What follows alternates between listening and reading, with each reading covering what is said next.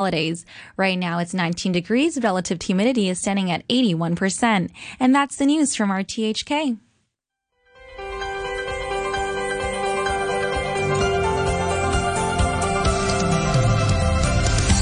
Hello, this is Back Chat, and I'm Andrew Work. Hi, this is Kara Ha.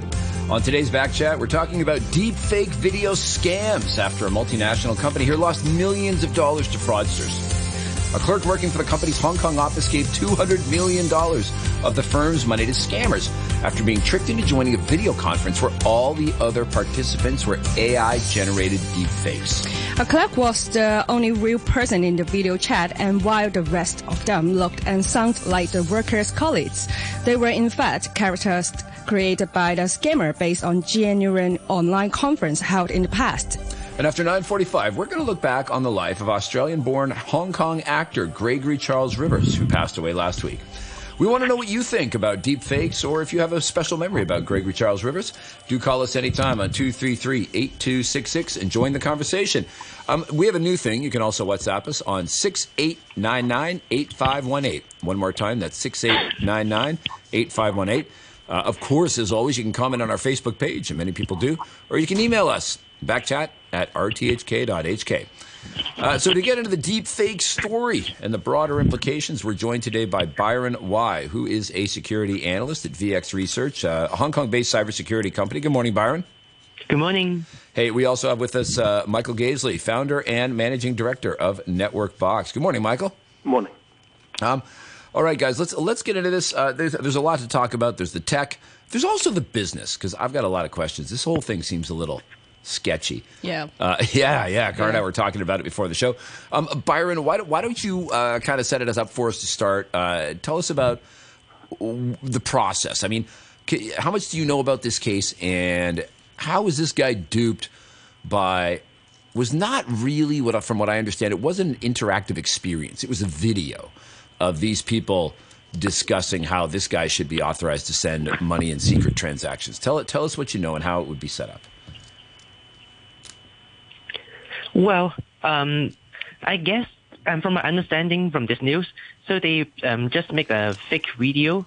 Oh, so it's not interacting with them. So um, from my understanding, it is called um, face swapping. So how it is done? It is like um, you have an original video, and then they try to do some stuff like machine learning. So in the past days, they use um, gen- uh, GAN. We call GAN generative um, adaptive. I forgot the terms. I will, I will give you back later time. Okay. Um, so um, once they do the um, machine learning, they can learn the, different um, elements on your faces, so they can generate new videos that looks very similar to the original one. Okay. So um, after doing this, they will put this fake video um, to the video conference and saying that hey, um, saying to any staffs and saying that hey, um, we have we have some money transaction that we need you to do so. So um, please approve this one. Okay.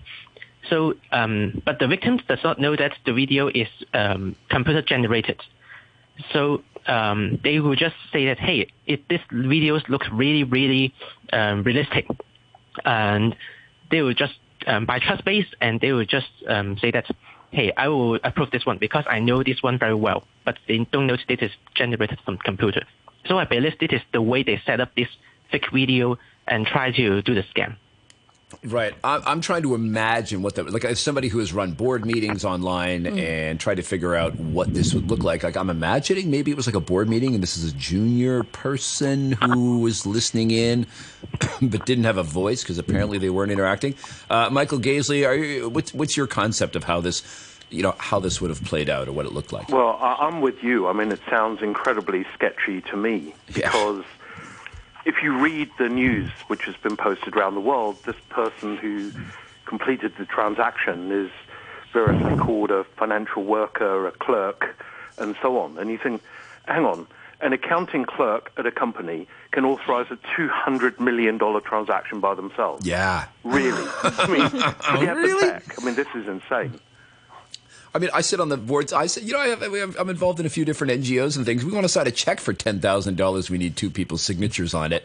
Yeah, exactly. We're going to believe this guy's moving hundreds of millions of dollars. I'm like, oh, yeah, so, so you know we're, we're we're all focusing on the tech, but we shouldn't. We should be focusing on risk management, which is why is a company allowing a clerk to move two hundred million dollars? yeah. Yeah, but also it's like um, normally this kind of like scam is uh, what's happened uh, through the one-on-one calls, but this time is kind of like a board meeting or like a group chat. So it's like the technology. It is like uh, harder for us to prevent this kind of case in the future. Yeah, but this wasn't a call. I mean, this was the guy was shown a video and then it kind of cut off. I mean, that that seems to be the news, right? So he didn't even speak to the people.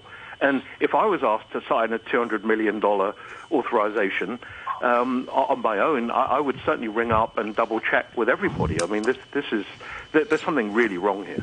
Yeah, I mean, uh, is there a culture thing? I mean, we, we haven't gotten the name of the company yet uh, in the public domain, but I mean, they, they just keep saying it was a Chinese financial company. And I mean, I've seen the inside of some of these companies, and the bosses can be very tyrannical. And you know, whenever the boss says you do something, you just uh, you, you don't even ask any questions. Yeah. If you're if you're a twenty something, you're just like, yes, boss, please don't fire me right this second. And I'm going to transfer the money immediately. you just do it blindly. I mean, uh, could there be a culture thing at play here that you know because Oh.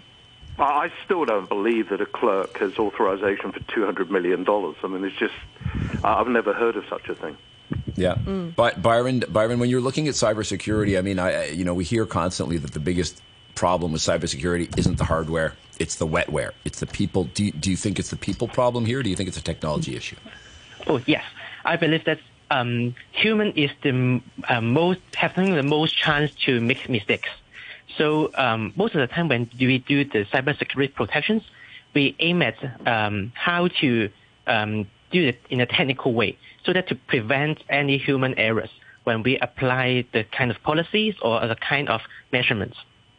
Um, for example, um, um, instead of just doing some awareness training, we may help um, our clients to install an antivirus or some kind of blue team protection, just to prevent that. Hey, if human makes mistakes, at least we have an another countermeasurements to prevent um, human. Like, hey, if you are doing the bank system, right? So if you accidentally input one more zeros in the transactions, your system will be in trouble, right?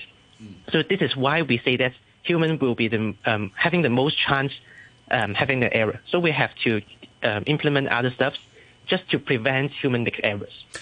Yeah, the, the humans are always the weak spot, which doesn't uh, bode well for our forthcoming war against Skynet and the and the machines. Um, if we're the if we're the weak link in the chain, um, how expensive is it to put together something like this now? Like if I, I mean, okay, if I'm doing uh, you know naked Taylor Swift videos, there's lots of Taylor Swift online for me to to put into a uh, to put into an AI system to generate some output. But if I'm going after private individuals who maybe have a LinkedIn page, maybe a couple of YouTubes where they spoke at a conference or something, um, I mean, how expensive or difficult would it be to put together a, a you know, a, let's say 10, 15 minute Zoom call with four or five people faked? I mean, you're not going to do that to scam somebody out of 50 bucks. It seems like that would take some time and effort and computing power, but how much would it cost in terms of time and effort? Um, let me put it this way. So um, in general, we have we now have two different systems or two different technologies um, to do the um, face swapping, or what we say deepfake, just in the news piece. So um, the first one is we call. Just a minute. Let me get the get the key terms back. Um, the first one is what I mentioned, generative and adversarial network. So it is a very very old technology, which is appears uh, um, in two to three years ago. Okay, so um, for this kind of uh, machine learning, Yeah. it really really takes um, very cheap, even if your phone can do it. Okay, so sometimes if hey, you see the TikTok videos, Ah, do the face swapping. Yeah, yeah. You see it in um, you can play it on your phone. Right. So it takes really really cheap cost. Like um, I guess if you run it on computers, it may it may cost less than hundred dollars, and you can do it um, like in a few minutes for this old technology. Okay. But sometimes, yeah, but sometimes we say that phishing or doing this kind of scam, you don't have to be very realistic. As long as you can have the victim and they believe your video and you you get the um, you can do the scam successfully. Mm-hmm. Okay, so we have um, other than the deepfake, um, the GAN, there is a new technology we call um, stable diffusion. So stable diffusion is very um, hot these days, um, especially after the um, COVID-19. So um, they are doing this kind of very realistic um, AI generation. So you can see that there are many art pieces in the world now. So they are mostly generated um, with this um, stable diffusion system.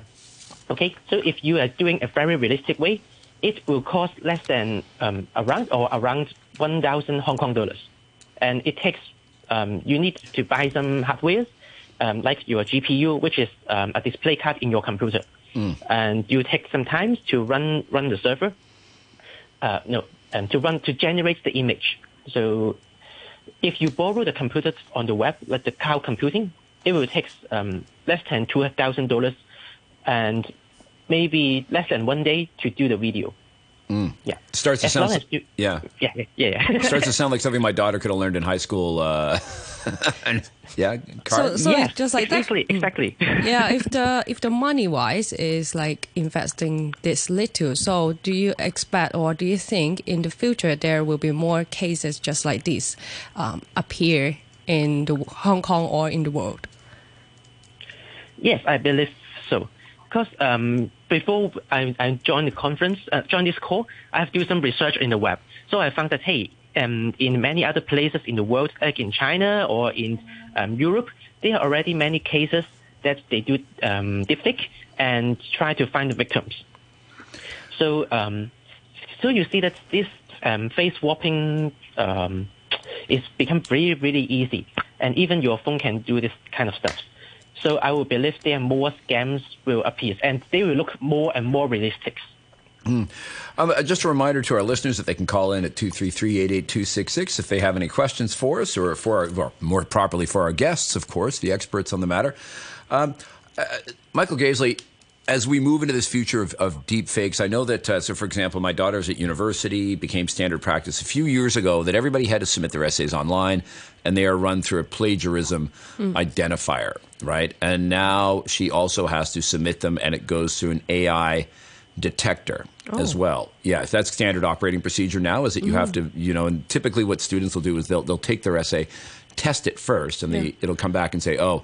Uh, your paper looks like it's roughly 20% written by AI or 32% or whatever. And if it's more than 20%, then you, you you have to go back and rework it and resubmit it. So they're already detecting for the written word in AI. Um, is there a future when your standard browser, Edge, well, I mean, that's not very standard, but Chrome, uh, Firefox, you know, Safari, whatever, where it is built in that will detect deepfakes? Like if a deepfake video comes on, a little light will pop up on your on your browser to say, by the way, deepfake. I mean, will that become a standard operating procedure in terms of how we interact with the internet, Michael? Yeah, I think a bit like antivirus, um, this will become standard, but then just like antivirus, it's going to be largely a race between whether you can update, you know, the, the good guys can update first, or whether the bad guys can sort of circumvent that protection first. And there, there are then systems like zero trust, and you, you could create secure, authenticated connections between two points, and make sure you're not talking to a stranger, and so on. I mean, the the you know the the technology will accelerate and improve both for the good and the bad guys. But I think at the moment, really common sense. I mean, first of all, this particular clerk, um, they they received an email which they thought was dodgy. They didn't check at that time that, hmm. that this was this was fake. They said after the event they felt it was fake, but they didn't bother checking. They then had this video played to them, and they, they thought that was dodgy, and they didn't check at that point. And then only after the money was transferred to 15 different places, which is hmm. also very, very sketchy, they then apparently afterwards decided to check. I mean, wouldn't you check before? I've been checking. I've been checking that guy's bank accounts. I mean, Yeah, how could he not be in on it? Yeah, it makes no sense. Yeah. Is it is it actually very uh, easy? It, is it easy for the uh, people recognize if it is a deepfake video or or it is the real video? Well, I, I wouldn't care because once again you're focusing on the tech, and I've spent my whole life in tech. This is a case of common sense where before you transfer a huge amount of money to 15 strange bank accounts, I think I would call up the, the boss on his known number and speak to him and possibly a couple of other people and then have them well involved in the transfer because for a guy to sit at his desk and just transfer a huge amount of money like this without actually confirming anything just seems crazy to me. Yeah. I mean, it, yeah. There's. I mean, I, I, I'm, I'm guessing that you know now more and more people are going to start to have that thinking, and I'm sure it's hopefully it's occurred to the police by this point. Yeah. You know that they should be looking into some of these. Uh, but for people that are, you know, so let, us go to the broader issue of deep fakes. Uh, you know, there's a Taylor Swift thing going mm. around recently, uh, and particularly poor taste.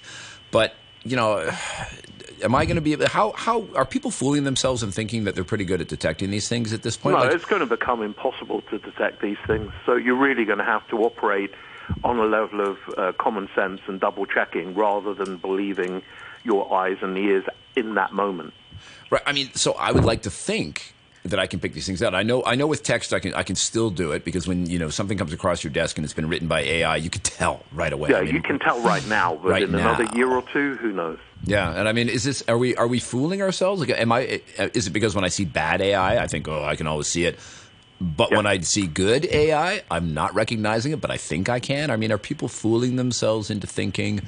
yeah, it's a bit like you watch um, YouTube videos where people are talking about, say, fake Rolex watches, and you know, a guy's comparing a real one with a fake one, and I, I always think to myself, well, yeah, you're comparing it with that fake one, but what about you know a better one, a, a future one?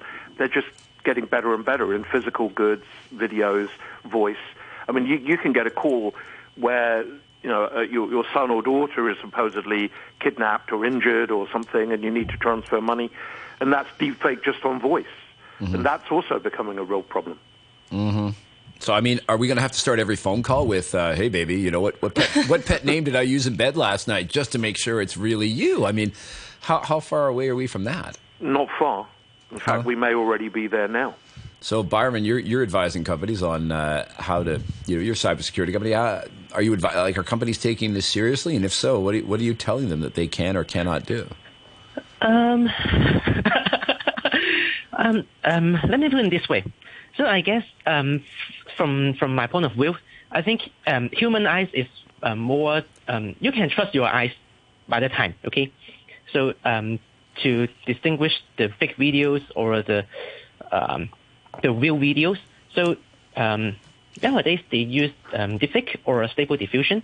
Um, they are not doing that um, good in general. But um, if you if you say that, hey, can I have some models or some uh, websites to help to detect this kind of fake videos? I would say yes, they have, but it's not that accurate. So I would just say, hey, believe your common sense and believe your eyes. It is much better than the AI model these days. Okay. yeah. Um, yeah. We've got a, we've got a caller on the line. Richie uh, would like to put a question to our guests. Uh, Richie, good morning. Good morning and hi, Brian. Hi, hello. I guess yeah, you, you know Byron. Rich, Richie, what do you got for us? What's your what's your question or point you'd like to make?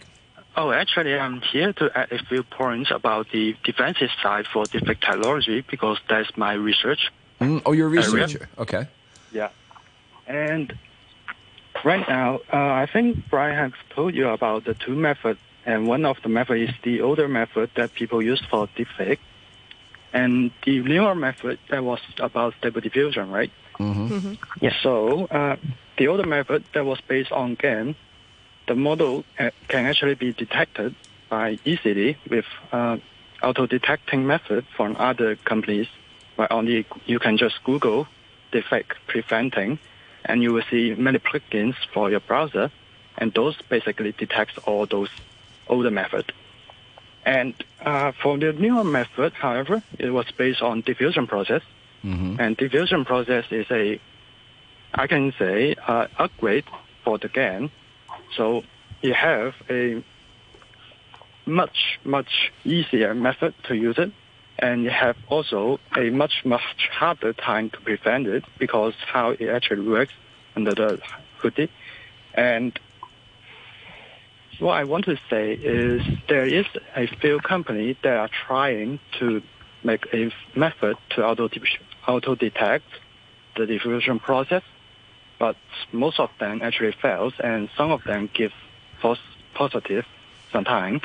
and I don't think that would be easy change amongst the next few years until they come out with a new architecture.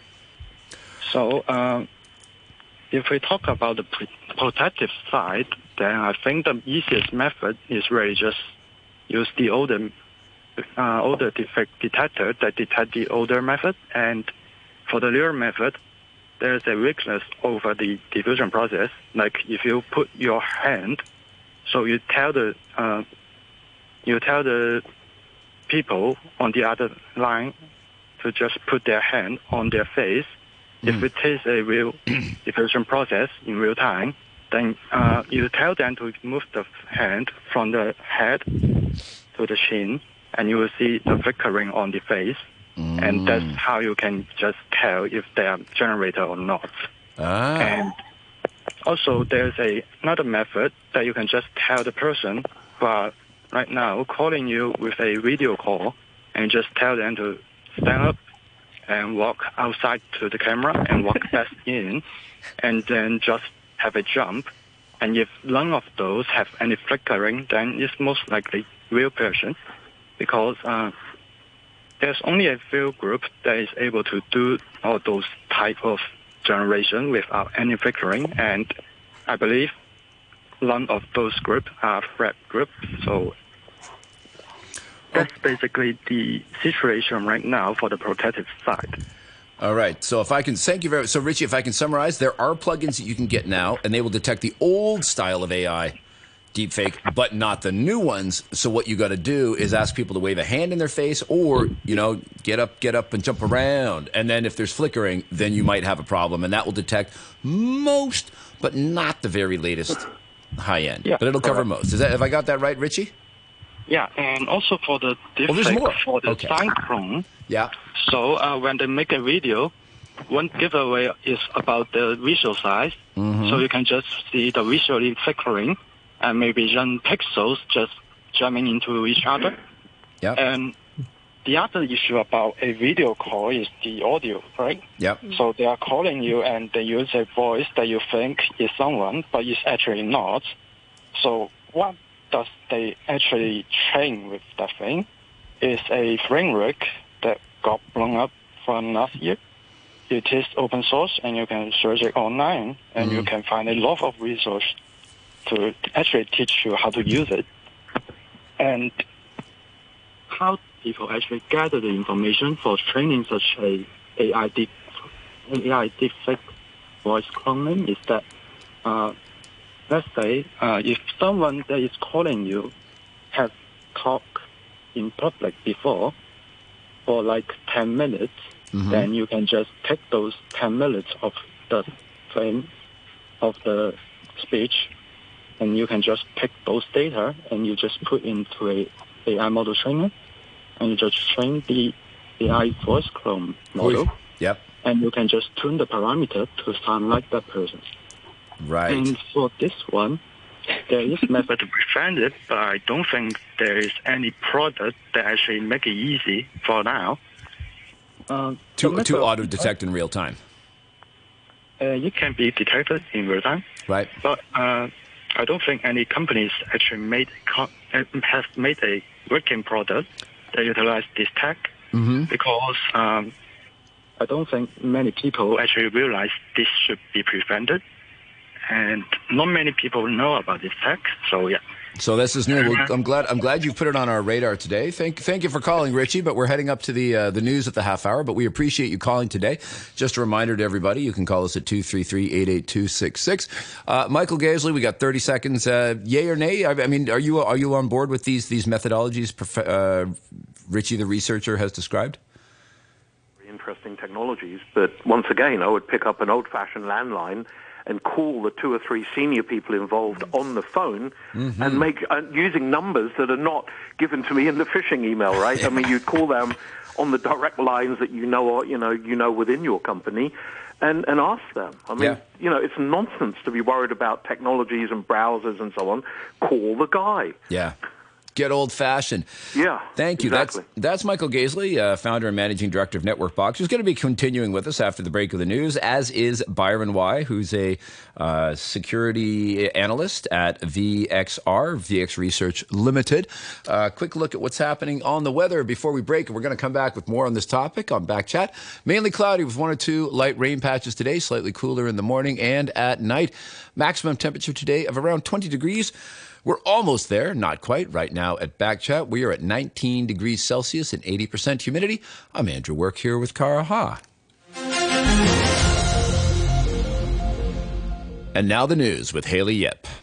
A lawmaker says Tatler Asia's withdrawal of their application for a $16 million grant from the government is reasonable, but the organization could do more for angry football fans by offering a partial refund.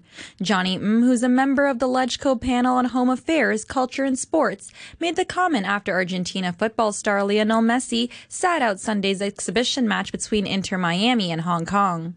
A 34 year old man has died after allegedly being hit by an aircraft on a taxiway at Hong Kong airport. The police received a report from airport staff at around 3 in the morning that an aircraft towing operator allegedly fell off the back seat of a tow truck and was hit by the aircraft. And Buckingham Palace has announced that King Charles is being treated for cancer. He will continue with state duties, but will step back from public engagements during his treatment. In a statement, the palace said the king, who is 75, remained wholly positive about his treatment and look forward to returning to full public duty as soon as possible. I'll have more news for you at 10 o'clock.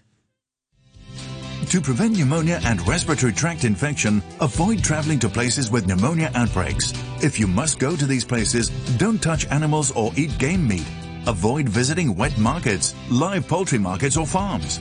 After returning to Hong Kong, if you have a fever or other symptoms, wear a surgical mask, consult a doctor promptly, and reveal your recent travel history. Always maintain personal hygiene and keep both hands clean. For details, visit chp.gov.hk.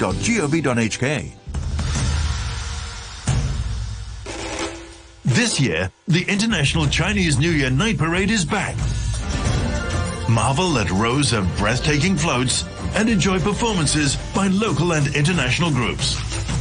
Come join the festivities at 8 p.m. on February 10th in Sha Tsui. And let's celebrate the Year of the Dragon together.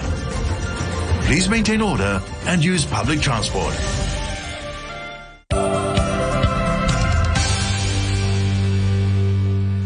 And we're back on Back Chat. It's Andrew Work and Kara. And uh, Kara, I'm glad to hear the uh, Chinese New Year parade is back. You were dancing. No, I have not been dancing, but Google Photos brings up these like memory things. They're like, oh, here's where you were, you know, Yeah. 12 years ago. And one of them was when my, Oh. my daughter was in the parade with the Jean M. Wong School of Ballet, wearing these like ridiculous outfits. And I made sure to embarrass her once again.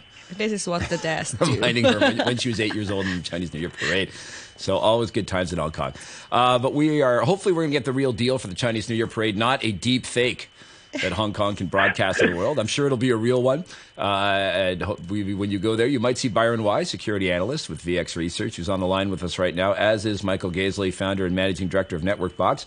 We're also joined by Johnny Ng, who is a uh, lawmaker with some technology chops of his own. Good morning, Johnny. Welcome to the show. Good morning, everyone. Johnny, uh, we've been talking about uh, the tech side. We've been talking about the uh, the wetware, the human side. Uh, but uh, you know, some people are going to be interested in the regulatory side of it. New York Times did a big piece on regulation of the internet uh, this past week. Uh, but I mean, how much can legislators do in the case of you know crime over the internet? We know that people are getting ripped off by Nigerian scams. You know, Hong Kong police are not going to send a you know squad to go to Nigeria and bust some guy. That's not going to happen. Uh, so, so what can be done in terms of legislation to try and mitigate the effects? Not eliminate this because I don't think that's possible, but uh, mitigate the effects. Well, um, AI is actually developing very, very fast. We can see the generative AI, also effect technology is very mature right now. We can really can do a lot of things using deepfake uh, to to treat everyone, actually, including your relatives. Uh, while AI development is the, the oran- or- origin is to help people to streamline operations, to uh, take more benefits to the human beings. But however, some um, scammers uh, will do it in some illegal ways, like the uh, treat other people's, like uh, the, the scam of, of to, to 200 million Hong Kong dollars, a big uh, financial loss.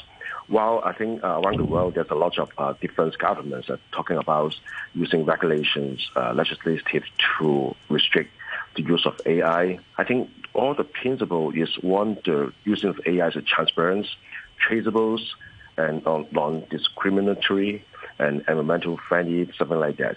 But how can uh, we have the best uh, regime models to restrict the use of AI is uh, very controversial in different world, uh, different part of the world. Uh, in Hong Kong, actually, we are in the legislative councils. We are not yet to discuss about this topic, but I think uh, we will soon we need to put it on table to discuss which kinds of model we need to operate. Uh, we can see the first uh, AI Act is actually launched in European unions. Uh, they're using the different uh, models to restrict different uh, different risk different models to restrict it, differentiate four levels. Uh, namely, is an acceptable risk, high risk, and also uh, general purpose and also the low risk to different different way to restrict different usage of AI. I think um, this kind of uh, things in Hong Kong we need to have more discussions with the government, government and also the public, uh, particularly in the technology side, because our government uh, is pushing AI as our core industry in the, in the near future. So we need to discuss about it more and more. Uh, yeah, Car? Yeah, do you think uh, the government should uh, work closer with the banks to avoid this kind of like like big transition uh, thing is uh, going on in the future? Yeah, sure. Bec- uh, government actually, uh, particularly police department, actually have police force have a close connection with the financial institutes like bank. Mm. Once the scammer account they encounter uh, the transfer, like FPS, FPS will automatically have an alarm, then stop the transfer of money. Um, but you know, um, the scammers uh, is using the very uh, new way and high technologies uh, methods to cheat the people's uh, always uh, techno- always the regulations lag behind the technologies. So we, we need to do more yeah, more and more. I mean, it's quite easy to say that, isn't it? But I mean, let's I mean, let's face it. Who who actually has the capacity to deal with these types of things? So if you're talking about, say, uh, email scams, uh, right? People are getting spam. Who has the best capacity to deal with that? Google. Google is going to set up a massive, you know, they've put thousands of people on the job to prevent email scam. And guess what? They have the best spam blocker Mm-hmm. And so everybody ends up using Gmail. If you're banks, if you're a big bank, you've got lots of people to throw at these kinds of problems. Small banks, not so much. I mean, um, Michael, Byron, are, are, you seeing that big companies are benefiting from the proliferation of this because they're the only ones that have the capacity to really deal with it en masse? Well, actually, what I find um, is just staggering to me is that the vast, vast, vast majority of scams, hacks, uh, ransomware infections, and so on happening in Hong Kong are because the organizations just have not got the equipment, the software, the services, the people in place to prevent it. And law firms are some of the worst, actually. I mean, most of them have pretty much no security at all. And yet, to secure the law firm would cost the price of one lawyer's one hour's engagement. That's it and yet they don't do it. They say, oh, it's too expensive, and so on and so forth. And, you know, so the vast majority of cyber attacks are not due to some amazing technology or brilliant scamming. It's, it's usually due to just something being wide open and the bad guy walking in. So, so uh, law firms in Hong Kong are famously technophobic, uh, technically behind. I mean, I've, I've seen so many instances of that. But what about our banks? Well, I, I think that uh, pretty much all the institutions that are not forced by law to protect themselves pretty much don't.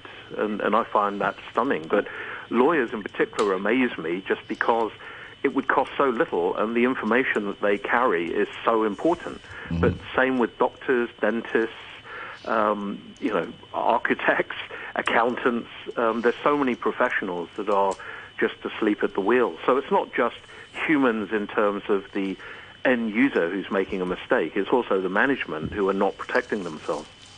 Byron, why is it is it cheaper? Is it cheaper to just pay out when you have a mistake or you get hacked? Some, some of your clients gets hacked for you know hundred thousand dollars, a million dollars. Is it cheaper to pay them than it is to build a defensible ar- computer architecture? Um, I would say in this way: um, if you can have measurements to um, stop the scam at the very beginning, then it is much cheaper than to pay the um, like if you have a ransom. So it is cheaper than to pay the ransom or um, to do some backup measurements. So I would say that if you put your budget on the very um, first place to prevent this kind of scams, so your um, company will be insecure, uh, will be secured. Okay, so I have some points to add um, for the bank sector. So um, why we have some this kind of um, scams or phishings for the bank sector um, recently? The bank sectors they they will put stability at the first place. So sometimes their IT system may not be as updated as we think. Okay, um, for example, their mail system they may have their proprietary mail system. They are not using um, Google or um, Outlook. So even Google have a very very good um, anti-scam mechanism. The bank sectors may not um, have um, get any advantage from them. So that's why sometimes they may have this kind of phishing emails, many, many, many, many phishing emails, and they may be scammed. I will put it in this way. Yeah. Yeah. so, um, real story. Uh, my passport, uh, laptop, uh, my pile ID, everything got stolen in, in Rotterdam. Uh, within within an hour of it being stolen, uh, they were trying to use my credit cards at Mm. grocery stores. They managed to get, you know, they managed to make about 250 Hong Kong dollars worth of purchases before I turned it off. I guarantee you the bank spent a lot more than $250 you know, researching. They're like, oh, we're going to get back to you. We're investigating. It took them about three months before they finally. They gave me the money back after about three weeks, but they kept telling me they were investigating, and I had to send them some stuff. And I mean, they definitely spent more than 250 Hong Kong dollars worth to investigate and then come back and, and basically, you know, reverse that. Um, of course, if they didn't do that, then people would be doing it all the time and claiming they got their, their cards ripped off. But I mean, hey, yeah, I mean, it just seems like they spend so much money on bureaucracy, bureaucracy, and it sounds like they could be spending it on tech, but they don't do it unless lawmakers make them. Michael, that's pretty much your your supposition. Um, Why is the message not getting through to the C level that they should just spend the money on the technology? I, I really don't know. And to put it in perspective, a small SME in Hong Kong of a, of, you know, few tens of people to properly protect yourself would be a couple of thousand Hong Kong dollars a month. And a, a larger organization of 100, 200 people, maybe six or 7,000 Hong Kong dollars a month. And that's to do everything. And yet, most organizations just not willing to do that. And then they get hit with multi-million dollar, um, you know, attacks or, or their entire organization going down. It makes no sense to me. But is it because the IT guys seem to be coming up with you know unlimited requests for money to put in the latest uh, whiz bang, and then they're like, "Wait a second, you just told us that you know the last thing we did was what we needed to protect ourselves. Now you're telling us we need another you know fifty million dollars to protect us again. Now we're not sufficiently protected." Well, and, and then again and again every six months they're like, Yeah, but I, I repeat, it's a few thousand Hong Kong dollars a month to protect a, a fairly large company in Hong Kong. You know, there's not that many companies in Hong Kong with hundreds of staff. So it, it really isn't expensive. It just isn't being done. Right. So I guess we're different when we're talking about an HSBC versus a Yeah, 100, 100 person, you know, mid level company. Uh, I've got an email here from Ilner, a regular writer to the show. Uh, he says this incident raises important questions about the rapid advancement of deepfake technology and the, necess- the necessity for effective detective methods. As this technology evolves, it becomes increasingly challenging to identify these deceptive videos. It is crucial for individuals and organizations to remain vigilant and develop strategies to detect and prevent deepfake scams. Uh, he firmly believes that there's an urgent requirement for stricter regulation of deepfakes. The potential for significant harm and financial loss, as evidenced by this unfortunate incident, cannot be overlooked. Um, Johnny Ng, do we need different regulation for use of deepfakes? I mean, right now there's regulation against fraud and penalties and criminal penalties. Do we need a different kind of legislation for deepfakes, or do we, can we apply current legislation? I think uh, for regulations, uh, looking the new regulations for uh, regulate the deepfake, uh, like we need to have a traceable and also the uh, manufacturer uh, responsibility of the technology uh, solution provider. Uh, but I think uh, fundamentally, the, the, the educations of the general public, how to differentiate deepfake uh, is more important than the regulations. While you know technology can be changed very fast every day, but education has to be follow up to net uh, general publics to know how to uh, make difference because you know most of the Africa has cannot respond to you uh, uh, very smoothly. So you can use some uh, technique to differentiate. Uh, once you're using a video conference with others, like your relatives or mother of others, you can differentiate by using some small technique, but you have to learn about it. So I think um, we we should together the legislative councillors and also the governments need to do more public educations. Yeah. So it's like uh, the communication with different parties, like during the video call or like one-on-one call, group call, that is important. So I actually also want to ask like Brian about uh, so if the people really using the deepfake uh, technology uh, in the video, is it the resolution, like resolution of the uh, video call or the pictures is like different from the general uh, uh, quality? Um, that's a very good point. Okay, I would I would think this way. Hey, um, because the um your video conference, they usually it is very um, low resolution, right? So it is pixelated. So um, it is much easier for the attackers to generate this kind of low resolution images in a very quick time, in a very real um, real time, even in real time. Okay. Um, so um, so for um, normal humans, um, to distinguish the um, deepfake or the original video with this low resolution, it will be really, really hard. So I will put in this way: it is really, really hard. So even if your um, video conference or the images is high resolution, um, you may be able to spot out the, some difference. But hey, if you look at it at the first time or at the have, just have a glance, you may not um, able to distinguish it. So um, I will put it this way: um, if you want to make some decisions before you um, look at a con- video conference, so you um, just like Michael have mentioned, so um, you have to double check.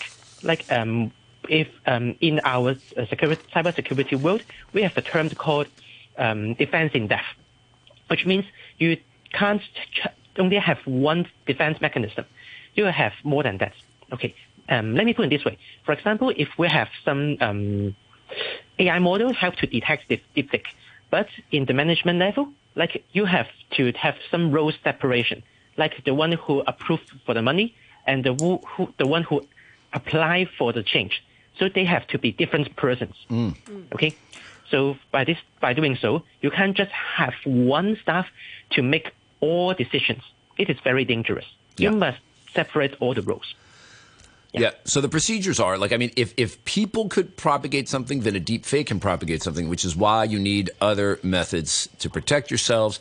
Which brings us right back to the beginning of our conversation about deep fakes today. I like a circle that closes neatly, and we have done so on Backchat. Thank you very much to Byron Y. He's the senior researcher at VX Research Limited. Thanks to Johnny Ng, who's a lawmaker uh, here in Hong Kong, and Michael Gazeley, the founder and managing director of Network Box. Thank you all for enlightening us on this issue today. Reminder to our listeners, you can send us a message by WhatsApp at 68998518. This is Back Chat.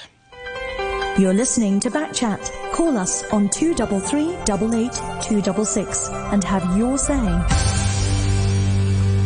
All right, Backchat. Uh, we're going to take a little time out on Backchat today to speak to uh, a couple of people who knew Gregory Charles Rivers, uh, a bit of a bit of a local uh, icon in media, who passed away last week. Uh, we've got Mike Leeder, who's a Hong Kong-based casting director. Producer and actor who previously worked with Gregory, and uh, Sally Anderson, founder of Hong Kong Dog Rescue, an organization which Gregory supported for many years. And I guess the two of them show different sides of his character. Uh, Mike, you work you work in showbiz here in Hong Kong. Tell us a little bit about Gregory Charles Rivers, because I think a lot of the uh, maybe English language only speaking population might not be as familiar with him as a lot of local people do. Because Yeah. yeah, because Car, It- Kara Ha was telling me about some of her memories. Well, actually, Car, why don't you give us a memory of like growing up with Gregory, and then Michael can tell us a bit. when I was a kid, let me tell a story. It's like when I was a kid, I always like watch TV, and he because he is a Westerner, but speaking in very fluent Cantonese, mm. so that makes me like feeling wow, so impressive. A Westerner can speak in Cantonese. This is like amazing. When I was a child, that Yeah. age, so uh, yeah, this is the impression like of me. Yeah, really, really amazed you and became a part of your, your childhood. Mike, uh, can you tell us a little bit about his, his role in Hong Kong? Mike Leeder? Hello, Mike. Have we got you on? I'm here. Okay, great, Michael. Tell it. Tell us a little bit about uh, Gregory Charles Rivers. uh, You know, in his role in Hong Kong and what he meant to the people. Um, I think one of the things was Greg was one of the first Westerners working in film and TV here who got a chance to really play characters. Um, a lot of the time, we are Western Western actors here are hired as the drug dealer, the bad guy, the policeman, but through through TVB, etc. Greg got the chance to actually show a variety of characters. You know, often he would play the policeman, but he got to play the good guy. He got to play the the the, the Western businessman who spoke Cantonese. And because it's TV, it was in your home. It was on. It wasn't just one episode. One episode. It was yeah, a forty episode run, etc. And yeah, I mean, he, he his Cantonese was incredible. Um, I've been. I I came here. I think he arrived in 1988. I arrived 1990, and my Cantonese is still a fraction of of his. Yeah. I mean, beyond beyond language, I mean, which might have qualified him to be a Hong Kong policeman. I mean, uh, being an actor is, uh, is is a very different profession. There's certain something that comes with that. Can you talk a little bit about his, uh, you know, what kind of presence he was able to bring through the camera? Yeah, I mean, the funny thing is, I mean, he was originally a medical student. I remember talking to him about it, and um, just some of his classmates were from Hong Kong, so they would play uh, uh, you know cantopop tapes, and he started getting into like Alan Tam, Leslie Cheung, etc., and then into the Hong Kong culture.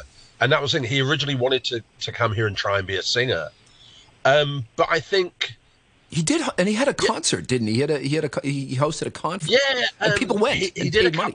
He did a couple of concerts, and there was um, it was quite funny. He did a song about the rival TV network ATV, which was pretty funny um, when that was going down. And um, I think it was just you know, it, it can be frustrating as a as a Western actor here that sometimes there is almost like a limitation on the roles that get offered to us. Mm-hmm. So it was always nice when you would see, you know, Greg being given a chance to play a positive character, and I think also he had a very his pers- uh, his persona came across in his characters. You often, yeah, he he he came across very likable in real life, and it and that was mirrored in his performances. Mm-hmm. And I think the fact that he was so how to say it wasn't just for the acting said he was you know he could sing he was very into the culture he was very into the community and that i think that was re- that really showed people that he was very much a hong konger. And the funny thing is as you, as you said like when i first arrived i was amazed at how little coverage or interaction there is sometimes between like the Western media in Hong Kong and the Chinese media, and you know, I always did used to think it was funny that you know you could have you know Greg bump into twenty people and the Chinese you know anyone who was Chinese immediately recognized him. You know, but you could have been you could have him with ten Westerners who grown up grown up in Hong Kong and they wouldn't know him from from Adam. So as it, I think it's it's a pity because he was a really good he was a really good guy, and I think it's just it, it's yeah, depression is is such a such an issue, and it's just it's it's it's just hard sometimes, you know. Mm. Yeah, uh, yeah, and for listeners who might not know the full story, uh, he, passed away from suicide uh, last week, and apparently had had some some issues with depression. Uh, his wife had passed away recently. I mean, in the last few years. Um, you know, with him and his wife, I know one of the things that did bring them joy were were their uh, were pets, were dogs that they took on. A lot of them. Sally Anderson is the founder of Hong Kong Dog Rescue. Can you say, uh, give us a little bit of insight as to you know, for somebody like Greg, uh, what role that having dogs in his life might have played? Um, um, I think it was really important to him because they didn't have he and his wife didn't have children, and they said their dogs were their children, and he was he was so incredibly kind to uh, in his support for Hong Kong Dog Rescue, um, making videos and coming to our big events, our Peak to Fong events. And as everyone says, he was he was just an incredibly uh, lovely man. Um, eh, you know, everything that he did, he he just tried uh, to do what he could, given his, you know the time constraints and everything. But he was he was just very generous with his time and his obvious love for the dogs. Um, and he promoted, of course, the you know the the Tong Gao, the mixed breed, the local local dogs, um, and that was his big passion. So it was in, really very sad to to hear, you know, of his death, and, and especially the way that it happened. Did you use his celebrity for uh, to kind of support the work of the Hong Kong Dog Rescue and outreach into the local community? Uh, well, yeah, of course. I mean that that's that's one of the things is is he was so uh, well known and loved um, in the local community.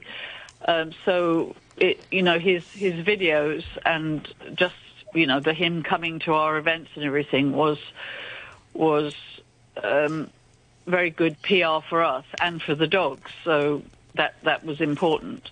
Um, and I think that the the response to his death was was incredible um, it's it's it's so sad to see, you know, somebody dying, and then afterwards the outpouring of love for that person, um, especially given the circumstances.